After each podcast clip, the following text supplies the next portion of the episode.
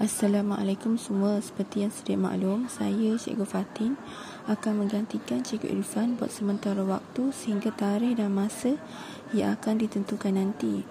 Um, Okey, pembelajaran kita uh, pada hari ini kita akan belajar mengenai bumi uh, iaitu awak boleh tengok pada bab 5 dalam buku teks awak. So, sebelum kita belajar apa itu komponen-komponen yang terdapat dalam um, pembelajaran kita kali ini kita kena tahu dulu apa itu bumi. Okey, bumi ini adalah planet tempat kita tinggal.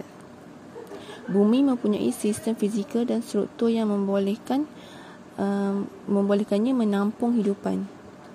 So dalam sistem bumi, uh, dalam bumi ini sendiri terdapat empat perkara yang perlu anda pelajari iaitu uh, sistem fizikal bumi, struktur bumi, kesan pergerakan kerak bumi, benua, benua lautan, laut utama dan selat.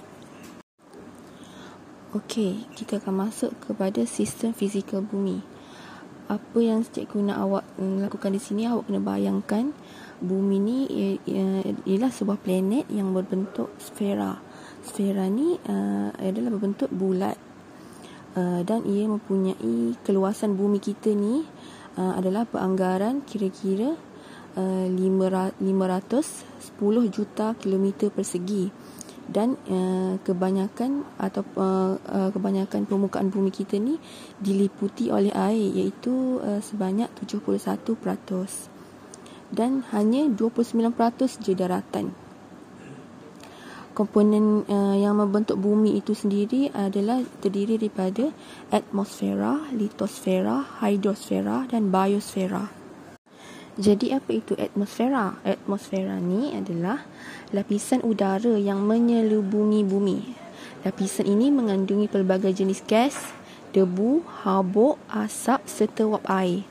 Ha, atmosfera ni yang kalau awak tengok kat langit-langit tu, udara-udara tu kita panggil atmosfera. Yang kedua pula adalah hidrosfera.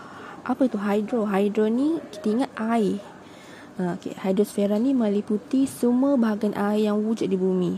Contohnya air laut, tasik, sungai, air bawah tanah, air paya dan litupan ais. Apa apa-apa je pasal air itu kita panggil hidrosfera.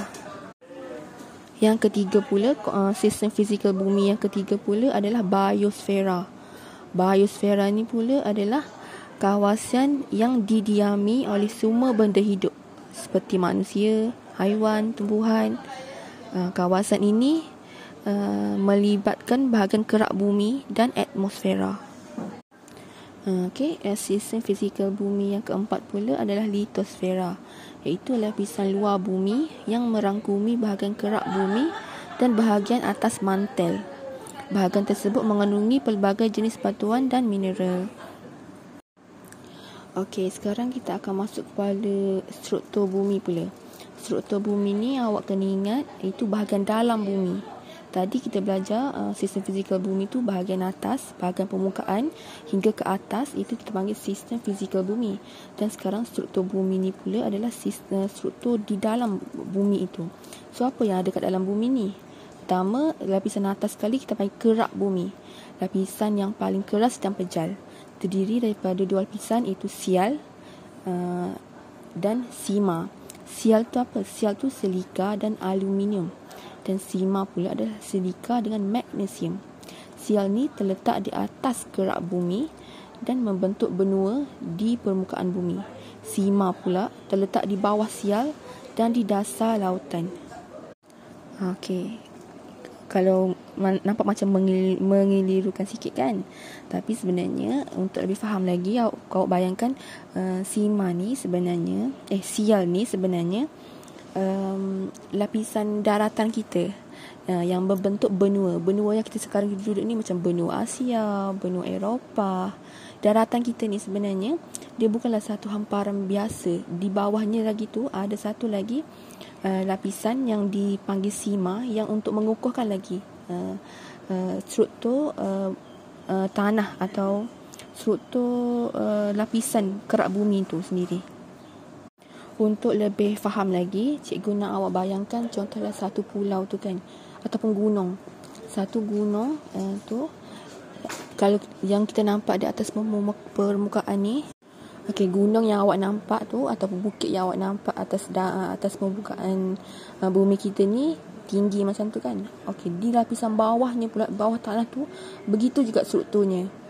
Uh, maksudnya di kita pasakkan uh, bumi tu di bawah tanah untuk kukuhkan lagi struktur uh, bukit atau gunung itu. Itulah uh, dipanggil sima atau sial untuk uh, untuk memberi gambaran kepada awak macam mana uh, keadaan struktur kerak bumi ni iaitu sial dan sima. Okey, yang kedua pula adalah lapisan yang kedua uh, bumi iaitu mantel.